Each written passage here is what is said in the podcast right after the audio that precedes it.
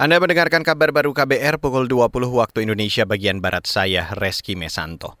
Saudara Bank Indonesia kembali mengingatkan gejolak perekonomian global masih terjadi saat ini hingga tahun depan. Gubernur Bank Indonesia Peri Warjio mengatakan, situasi ini dapat memicu ancaman resesi dan inflasi tinggi atau re reflasi hingga persepsi investor global yang negatif. Kita belum tahu kapan perang Rusia dan Ukraina akan berakhir.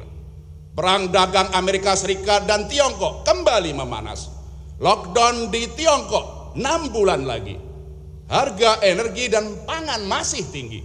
Pasokan dan distribusi barang masih tersendat. Risiko stagflasi dan bahkan resflasi. Persepsi risiko investor global negatif. Gubernur Bank Indonesia Peri Waju juga meminta pemerintah mewaspadai lima potensi resiko global yang dapat mempengaruhi stabilitas dan pemulihan ekonomi di tanah air. Salah satu risiko adalah melambatnya pertumbuhan ekonomi dunia, tingginya inflasi yang dipicu lonjakan harga energi dan pangan di pasar global, termasuk derasnya aliran modal asing yang keluar dari negara-negara berkembang.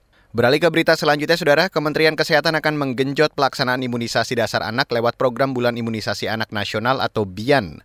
Menteri Kesehatan Budi Gunadi Sadikin mengatakan program Bulan Imunisasi Anak Nasional untuk meningkatkan capaian imunisasi anak yang menurun akibat pandemi COVID-19. Budi menjelaskan akan ada imunisasi tambahan khusus yaitu imunisasi campak, rubella, dan polio. Nah kita harapkan di tahun ini akan ada perbaikan untuk meningkatkan kembali imunisasi eh, dasarnya kita imunisasi rutinnya kita karena seperti yang Bapak Ibu lihat juga kemarin eh, terjadi kasus polio karena memang lemahnya imunisasi eh, dasar kita ya imunisasi rutin kita. Saudara itu tadi Menteri Kesehatan Budi Gunadi Sadikin. Data Kementerian Kesehatan mencatat selama 2020 hingga 2021 cakupan imunisasi dasar lengkap pada bayi menurun drastis. Di 2020 cakupan imunisasi anak hanya mencapai 3,7 juta anak dari target 4,4 juta anak. Sementara di 2021 cakupan imunisasi hanya mencapai 3,4 juta anak dari target 4,1 juta anak. Selama dua tahun itu ada sekitar 1,7 juta bayi yang belum mendapatkan imunisasi dasar. Bergeser ke Jawa Barat, Saudara Satuan Tugas Penanganan Gempa Bumi Cianjur, Jawa Barat menyatakan kegiatan pencarian korban akan diperpanjang selama tiga hari ke depan atau hingga Sabtu mendatang. Ketua Satgas Penanganan Gempa Bumi Cianjur, Herman Suherman mengatakan hingga berakhirnya masa tanggap darurat atau hari ke-10 pencarian, masih ada 12 orang yang masih belum ditemukan. Kami, Kabupaten Cianjur, telah membuat usulan penambahan waktu tiga hari ke depan. Mohon doanya mudah-mudahan dalam waktu tiga hari bahkan satu hari pun kalau besok ketemu ya Basarnas akan berakhir.